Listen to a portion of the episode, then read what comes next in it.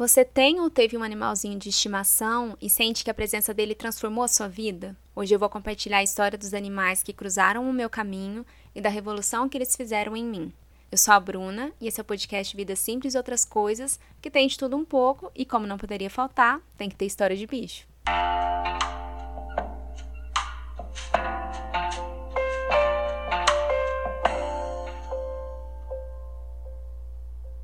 Oi, gente, bem-vindos, bem-vindas a mais um episódio. Para essa semana, eu quis trazer um assunto que eu mencionei num dos últimos episódios, que é sobre os meus animais de estimação. Eu também consegui alguns depoimentos de ouvintes do podcast contando sobre como a relação com os animais trouxe aprendizado, trouxe bons momentos para a vida delas. Fiquei super feliz em poder gravar um episódio assim com participação, espero poder gravar assim mais vezes. Já adianto também que o episódio vai ser longo, então vamos embora. Bom, eu não me recordo de ter tido contato com animais na minha infância. O primeiro animal que eu tive proximidade foi um cãozinho que o meu irmão encontrou na rua, ainda filhote, e trouxe para casa. A gente colocou o nome dele de Max. Nessa época, eu devia ter uns 12 anos mais ou menos, a gente cuidava dele, mas eu não tinha nenhum vínculo, não tinha muita proximidade. Eu me recordo do meu pai soltar ele à noite para ele dar uma volta e como eu e os meus amigos a gente costumava se reunir na praça aqui da cidade para poder conversar, ele ficava junto com a gente. Na hora de ir embora, ele levava todos os meus amigos para casa e depois voltava. Ele morreu em 2004, se eu não me engano. Eu não senti muito a perda dele porque a gente não tinha muito vínculo, né? Depois disso, eu não tive mais animais aqui em casa. Em 2008, eu ganhei uma coelha do meu namorado. Foi um animal que ele comprou em São Paulo. Um amigo nosso trouxe ela para mim. Era uma coelha dessas raças mini. E quando ela chegou, ela cabia na palma da minha mão, parecia um bichinho de pelúcia. Depois ela cresceu, enfim, virou uma coelha super grande. E, já aproveitando esse gancho, eu quero deixar claro para vocês que nessa época eu não tinha a menor consciência sobre criadouros, sobre venda de animais. Hoje em dia, como vegana, sou absolutamente contra a compra de bichos. Eu acho que existem muitos animais em situação de abandono, em busca de um lar, cheios de amor, só esperando uma chance, né, para serem adotados. Então, é isso que eu incentivo, sempre adotar. Nesse período, eu trabalhava na Polícia Civil como escrivã. E eu me recordo que uma vez eu passei por uma dessas lojas agropecuárias na cidade vizinha e eu vi um monte de coelho empinhocado dentro de uma gaiola, no meio de sujeira, sem água, sem comida. Um deles estava com um machucado super grande na cabeça, eles ficavam debaixo do sol. Eu fiquei assim, abismada com essa situação, né? Porque eu tinha uma coelha em casa, então eu fiquei com pena daqueles animais. Conversei com o delegado, né? Pedi para ele me orientar sobre o que, que a gente poderia fazer em relação a isso, a como denunciar. Nós fizemos a denúncia, a loja foi autuada e foi proibida de vender animais. Então foi a minha primeira ação em prol dos animais. Eu também estava na faculdade nessa época e eu acho que foi quando eu comecei a olhar os animais de verdade, porque antes eles eram invisíveis para mim. Então eu me sensibilizava com os animais que estavam ali por perto, eu levava comida daqui de casa para eles, ou então eu comprava um salgado na cantina, dava para algum bichinho. Foi a partir desse momento que eu busquei grupos de proteção animal, ONGs. Na minha cidade a gente não tinha nada parecido com isso e aí eu descobri o trabalho da ONG SOS Bichos, da cidade de Pouso Alegre, comecei a acompanhar o que eles estavam fazendo. Também criei uma página no Facebook para falar sobre a questão de animais abandonados aqui na minha cidade, e foi nesse momento que eu passei a ter contato com pessoas que gostavam de animais, que se preocupavam com a situação de abandono, que queriam fazer alguma coisa. Foi, foi o primeiro passo, né, que me trouxe nessa caminhada de proteção animal. A Nina, a coelhinha, ela ficou comigo por cinco anos. Ela ficava só dentro de casa, dormia numa gaiola. De dia eu deixava ela solta, ela comia um monte de coisa, comeu prova da faculdade, é, roeu fio de telefone, é, roeu o sofá, enfim. E bem no auge da minha crise de pânico e de depressão, ela morreu.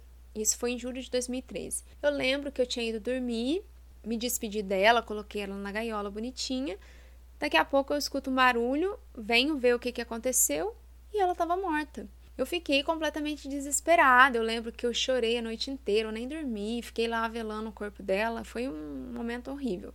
Enfim, né? E a vida seguiu. Depois, em outubro desse ano, no dia do meu aniversário, eu tava indo para São Paulo assistir um show do Megadeth e do Black Sabbath. Tava numa excursão, esperando o ônibus numa praça e tava tendo uma feirinha de adoção de cães. E lá fui eu ver os bichinhos, né? Porque eu já tava sensibilizada, já gostava de animais e fui lá.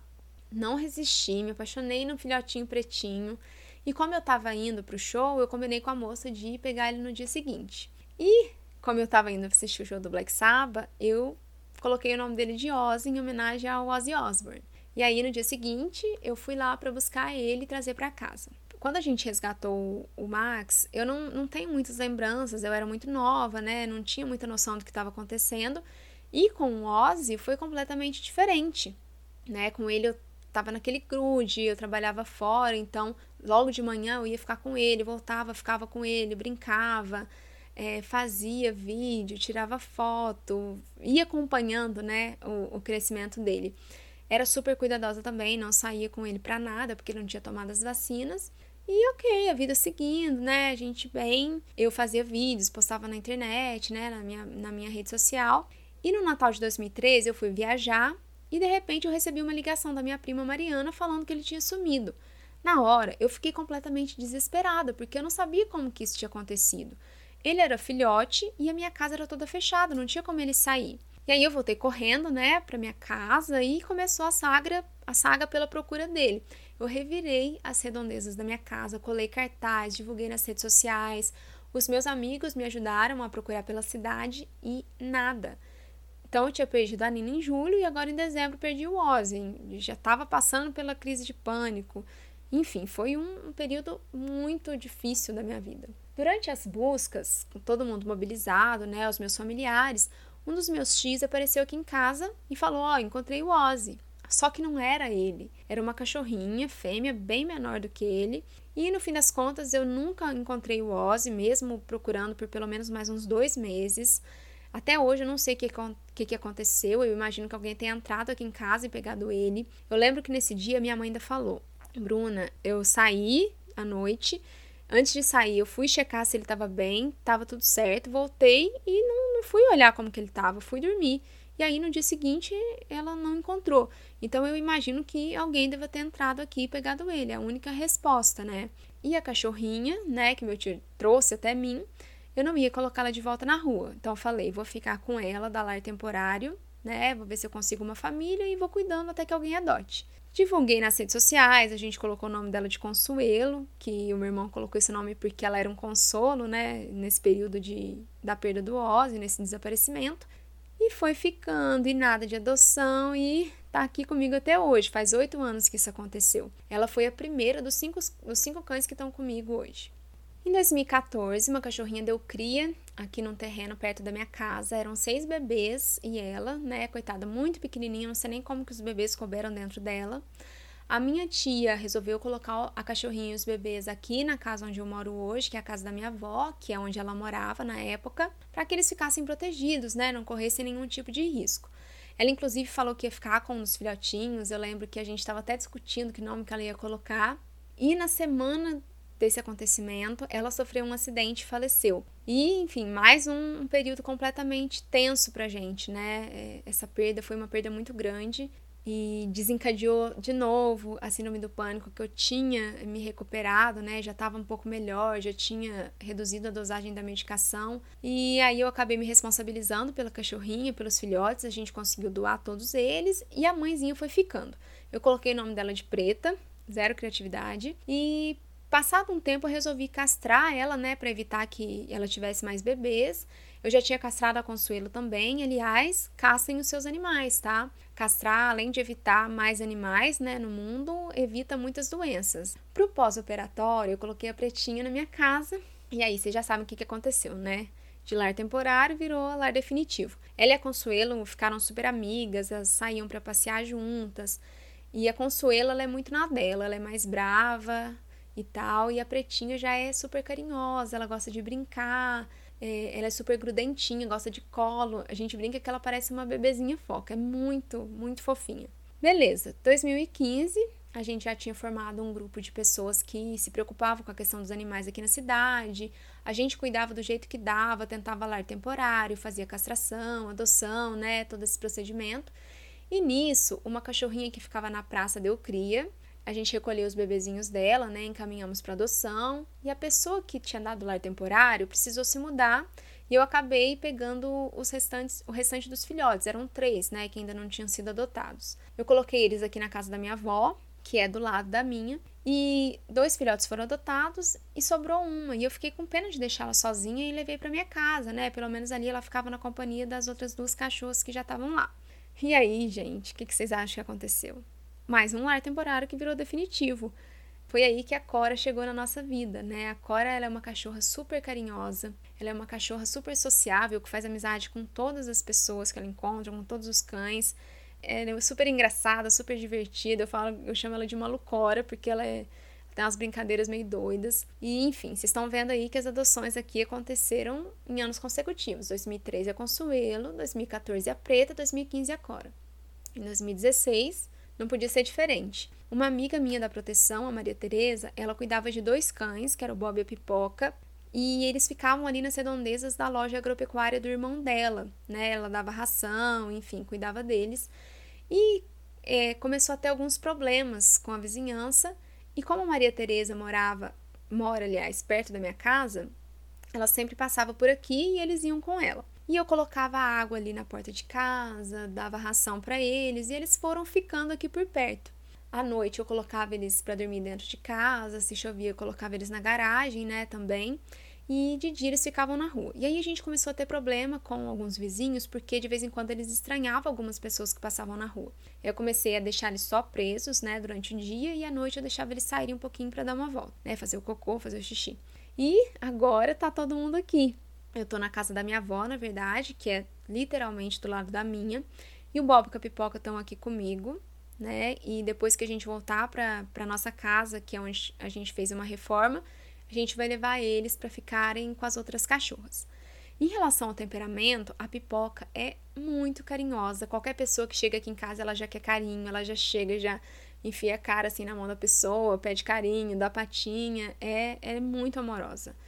Já o Bob é muito medroso. Para eu conseguir fazer carinho nele, né, para ele aceitar o carinho, demorou pelo menos uns dois anos. Ele é super traumatizado. Até hoje, se eu faço algum movimento brusco perto dele, ele se deita, ele fica com medo, ele faz xixi. E ele é um cão de porte grande.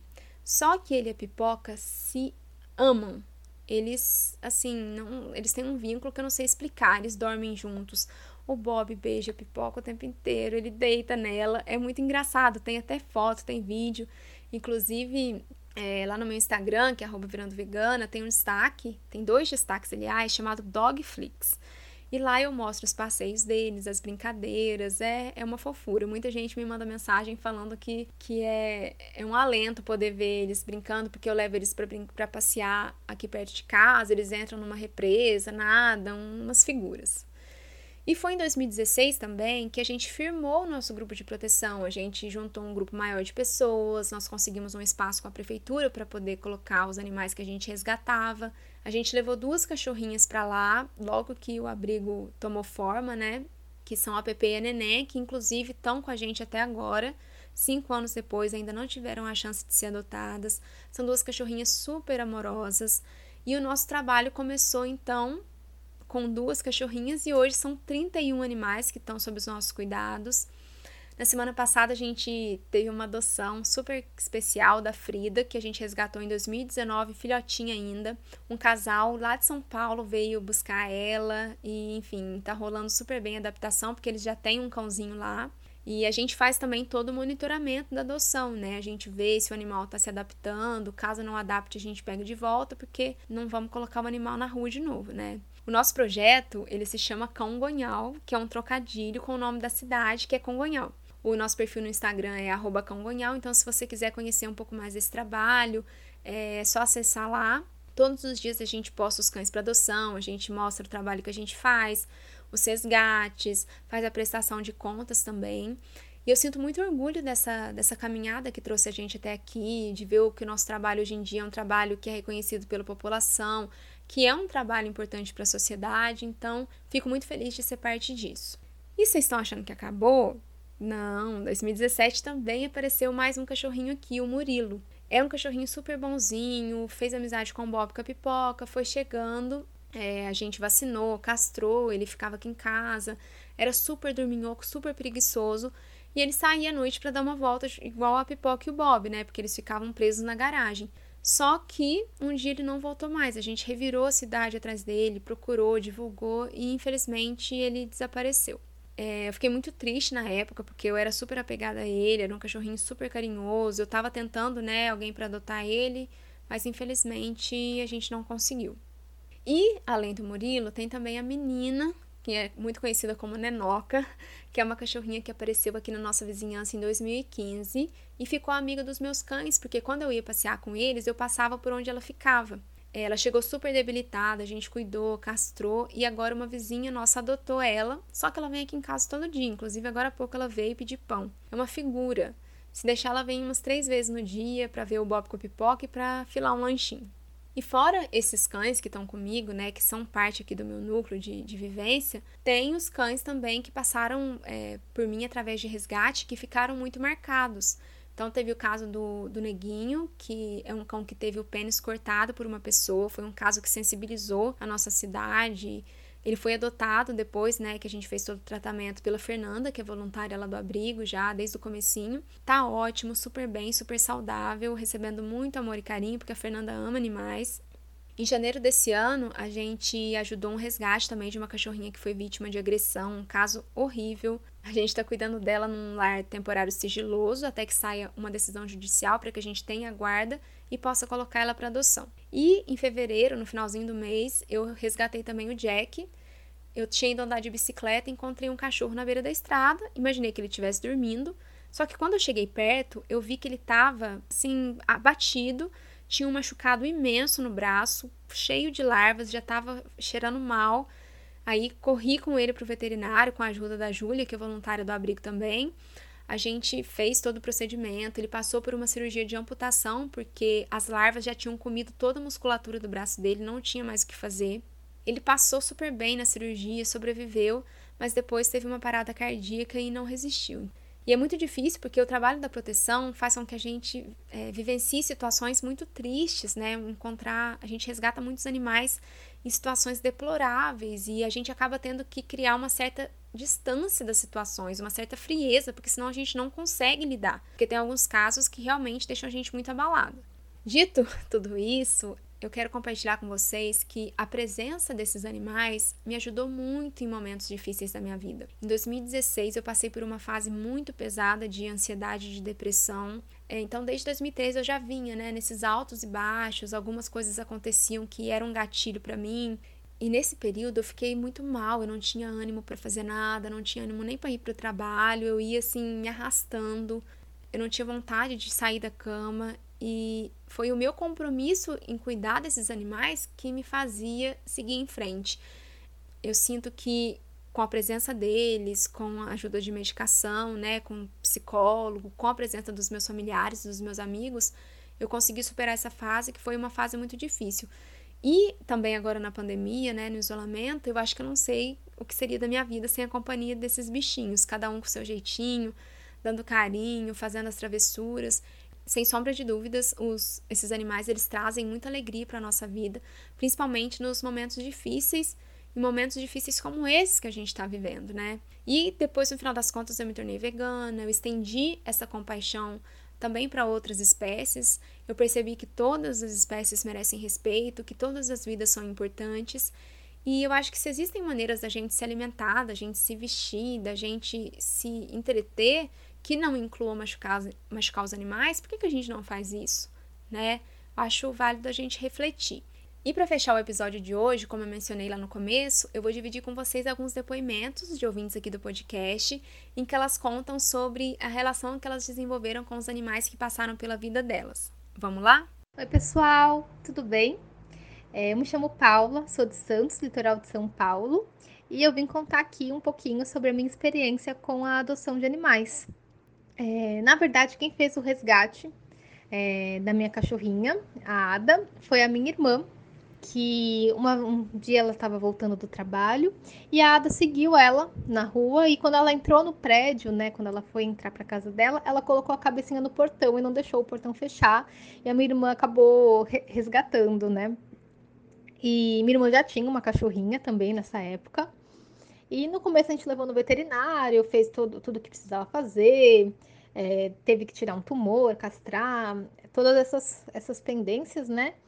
Para que ela ficasse saudável. A Ada tinha um temperamento muito difícil, ela era muito territorial e ela tinha muito medo de pessoas.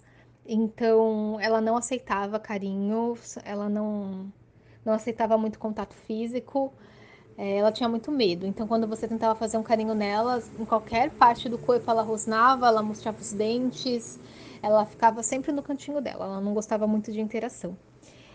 E pouco tempo depois, a minha irmã acabou engravidando. E quando ela engravidou, ela perdeu o emprego. E o meu cunhado também perdeu o emprego na mesma época. Então, os dois desempregados, ela grávida com dois, dois animais, né? Dois cachorros.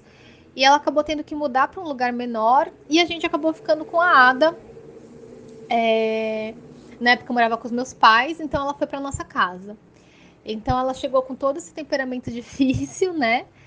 E no mesmo período, a família em geral também passou por uma série de coisas e eu acabei entrando numa depressão muito séria e, e muito, muito grave. Eu tinha, além de todos os sintomas da depressão, né?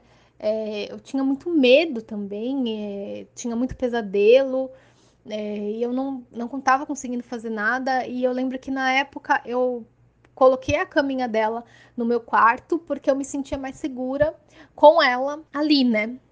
por conta desses medos, né, que eu, que eu tinha. Quando ela tinha pesadelo, que ela tinha muito pesadelo também, ela meio que corria, latia, chorava e eu acordava ela dos pesadelos dela. E quando eu tinha os meus pesadelos, ela me acordava. Então ela pulava assim na minha cama e ia capata nas minhas costas e me acordava. E por muito tempo a gente ficou nessa, ela me acordando e eu acordando ela. Com o tratamento da minha depressão, né? Eu fiz tratamento psicológico, psiquiátrico, é, eu também fui me aproximando dela quando eu estava muito mal e eu não conseguia falar, ou não conseguia me aproximar de ninguém. A presença dela ali me ajudava muito, o, o contato com ela me ajudou muito.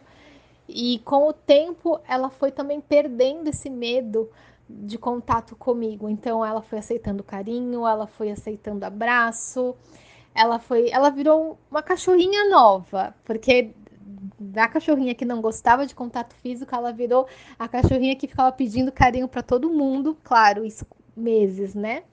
E eu falo brincando que a gente se curou. Ela me ajudou no meu processo da minha depressão, ela me ajudou é, a superar tudo isso. É, claro, assim como familiares e os amigos que na época me apoiaram. E, e eu fiz parte é, dessa recuperação dela também, de perder o medo e conseguir se aproximar das pessoas. Então, eu falo que a gente se curou, ela foi fundamental na minha vida nesse período. Eu não consigo nem descrever o quanto que foi importante para mim ter a presença dela. De quando você tá mal e ela eles conseguem acolher de uma maneira que muito ser humano não consegue. É incrível assim. Então, ela ela faz muita falta para mim. Hoje ela faleceu em novembro de 2019 e eu agradeço todos os dias por ter tido a oportunidade de ter feito parte da vida dela e ela parte da minha vida também. E é isso, gente. Espero aí que, que essa história inspire vocês a adotar animais e, e que vocês também possam ter um anjinho de quatro patas na vida de vocês, tá bom? Um beijo. Oi, gente. Meu nome é Mariana. Eu sou lá do podcast Além do Tapetinho e eu já gravei um episódio aqui no podcast da Bruna, ela já gravou lá comigo também. E eu tô passando para contar um pouquinho da minha história com os bichinhos, as histórias de adoção, né? A minha primeira adoção foi em 2017. Era uma gatinha que tinha sido abandonada perto da casa de uma amiga foi engraçado porque quando eu vi a foto, eu me apaixonei. Só que no momento que eu vi a foto, eu ainda não tinha decidido definitivamente adotar.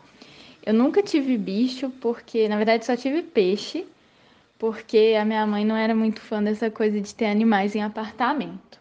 E aí, quando foi em 2017, né? eu vi essa gatinha e eu resolvi, falei, ah, não, eu vou adotar, vou adotar. E quando eu decidi, eu fui conversar com essa amiga e ela ainda não tinha conseguido ninguém para adotar. E aí veio a Cleo. E aí já foi uma bagunça, porque eu sempre fui muito metódica com organização, com limpeza, muito chata. e gato não é um bicho que deixa muito a casa limpa e arrumada. Eu acho que nenhum bicho deixa. Mas enfim, a minha experiência é com gatos. E aí já foi um aprendizado nesse sentido, assim, de, de ter que desapegar um pouco dessa necessidade de controle das coisas dentro de casa. E aí, em 2019, eu já estava pensando em adotar mais um gato. E aí aconteceu de eu estar tá mexendo no Instagram, ver que uma conhecida minha tinha divulgado que seis filhotinhos tinham sido abandonados na porta da casa da mãe dela. E foi muito doido porque eu saí da casa da minha sogra e encontrei com essa amiga que eu não via há anos. Aí eu ficou uma coisa meio assim, caraca, isso é um sinal. Aí eu fui falar com ela, no mesmo dia eu já fui lá na casa da mãe dela para ver os filhotinhos. A minha ideia inicialmente era pegar um só. E eu fui pensando assim, o que vier para mim vai ser o que eu vou pegar. O que, que aconteceu? Quatro vieram para mim. Eu fiquei assim, caraca, quatro gatos. Não dá para pegar mais quatro gatos, não. Impossível. Aí, dentre aqueles quatro ali, teve uma que dormiu no meu colo e um que o meu companheiro ficou apaixonado nele. E aí eu fiquei assim, pego dois, não pego dois, ai meu Deus, o que, que eu faço? Aí acabei pegando os dois. O que eu acho muito legal de ter adotado é que primeiro que a adoção em si já é, eu acho que faz muito mais sentido do que comprar um bichinho, né? Porque tem muito bichinho abandonado por aí, precisando de, de carinho, precisando de abrigo e etc. E aí, uma coisa que eu aprendo muito com eles é observar cada um deles. Como que eles têm personalidades diferentes, mesmo os dois que são da mesma ninhada, né, que são irmãos. Eles são completamente diferentes, têm personalidades muito diferentes. E é muito legal ficar observando isso e procurar respeitar essa coisa deles, de cada um ter a sua personalidade, de cada um ter um jeitinho diferente. É muito, é muito. Eu acho que eu aprendo muito com eles. Eu adotei os três, mas eles me adotaram também e é um ensinamento diário. É muito, muito emocionante e foi, foram as melhores ideias, as melhores coisas que eu fiz. Foi ter adotado esses três gatinhos. Oi, pessoal, tudo bem? Meu nome é Maísa Almeida, eu tenho 30 anos, eu sou de Maria da Fé, Minas Gerais, sou assistente social e hoje, a convite da Bruna, eu vim dividir aqui com vocês um pouquinho da minha história, da minha trajetória com os animais, é, que foi marcada desde a infância por presença de muito deles. Aqui em casa a gente sempre teve um quintal grande, com terra, com árvores frutíferas, é, então o contato tanto com cachorro, gato, com pássaros, sempre foi muito constante, muito forte nas nossas vidas aqui. Eu sempre tive esse instinto de cuidado, de carinho com os animais. Na adolescência também, é, eu sempre fui aquela pessoa que colocava o potinho de ração, de água para o lado de fora do portão de casa para alimentar os animais que passavam por aqui. E o meu primeiro resgate foi há 14 anos atrás. É, é uma cachorrinha de porte pequeno chamada Kate. É, e ela mora com meu avô, que tem 84 anos, e um é o grudinho do outro.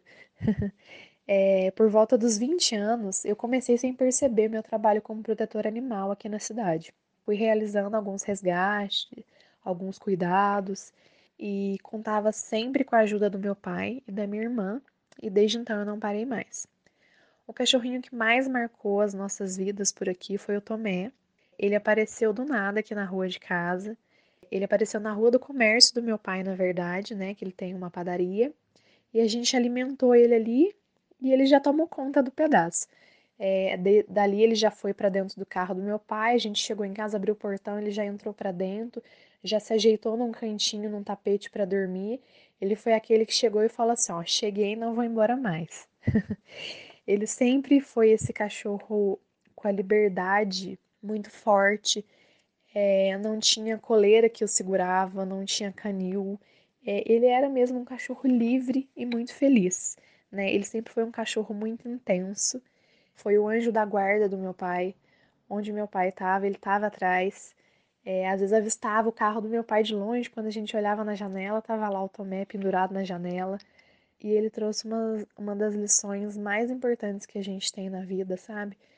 De não deixar as oportunidades de passear, de sentir o vento no rosto passar, de aceitar incondicionalmente o carinho e o amor das pessoas. Ele foi um cachorrinho que é, a gente via que tinha sofrido, né? Que foi abandonado. E mesmo assim, ele não perdeu né, a esperança, a chance de confiar nas pessoas, de aceitar o carinho, de sempre dar mais uma chance. Em fevereiro agora fez um ano que a gente perdeu ele. Em um dessas rolezinhos que ele foi dar, ele acabou sendo atropelado. Né? A gente tentou de tudo, tentou inúmeras cirurgias, mas a gente não conseguiu salvá-lo, infelizmente, e precisou deixar ele descansar. Hoje ele segue tatuado na minha pele, segue com os ensinamentos que ele deixou nas nossas vidas. E ele, apesar de, dessa voz de choro, ele fez a gente muito feliz e eu tenho certeza que ele foi também muito feliz. Ele ficou na, nas nossas vidas durante seis anos e foi o suficiente para deixar um aprendizado para uma vida inteira. É, não tinha uma pessoa que não conhecia Tomé, que não gostava dele. E depois do, do momento de luto que eu vivi dele, eu precisava sentir a necessidade de criar uma identidade para o trabalho que eu faço, né? Aqui na cidade, todo, bastante gente me conhece pelo trabalho que eu faço, mas eu precisava, naquele momento, deixar registrado ali alguma coisa, né? Esse trabalho que eu faço. Então, foi aí que eu criei é, o Instagram, a logo é o Tomé, e o meu projeto chama Turma do Bairro Maria da Fé, onde a gente tem também outra página no Instagram que chama Turma do Bairro Brechó, que é onde eu recebo doações de roupas, de utensílios, e a gente faz esse bazar, esse brechó para arrecadar fundos para continuar cuidando. Hoje em dia estão sob meus cuidados entre 50 e 60 animais, entre cães e gatos. E é um trabalho que eu faço com todo amor, com todo carinho. E para quem quiser conhecer, é só visitar a nossa página que chama Turma do Bairro. E eu agradeço muito a Bruna por essa oportunidade de poder dividir com mais pessoas a minha experiência e que a minha história possa servir de incentivo, de um acalanto também para todos aqueles que, que têm esse amor por animais, que já perdeu o seu animalzinho, para nos ajudar a lutar por essa causa e proteger nossos animais. Gente, impossível não me emocionar com o relato da, da Maísa, com o relato da Paula. Quem tem a presença de um animal sabe o quanto eles dão carinho pra gente de forma incondicional, o quanto a nossa vida é mais alegre na presença deles. Então, se você tem vontade de ter um animalzinho, um gatinho, um cachorrinho, adota. Tem muitos animais aí precisando de um lar, tem muitos animais que são super carinhosos e só precisam de uma chance. Então é isso, um episódio um pouco mais leve, né, para esse momento que a gente está passando. Se você quiser conversar comigo, tiver dúvidas ou sugestões, é só mandar um e-mail para contato, uma vida mais simples, gmail.com. Lá no Instagram, sou arroba virando vegana. E o meu blog é uma vida mais simples.com.br. E tem também um Apoia-se. Se você gosta desse podcast, se você acha que as reflexões que eu compartilho aqui são legais, se elas te ajudam a pensar, a ver a vida de outra maneira, considere ser um apoiador. Os apoios são a partir de R$ reais por mês e com isso você me ajuda a melhorar a qualidade desse trabalho e fazer com que ele chegue até mais pessoas. Espero que vocês estejam bem, né, dentro do possível. Continue se cuidando, continue fazendo isolamento. Um beijo e a gente se vê na próxima semana.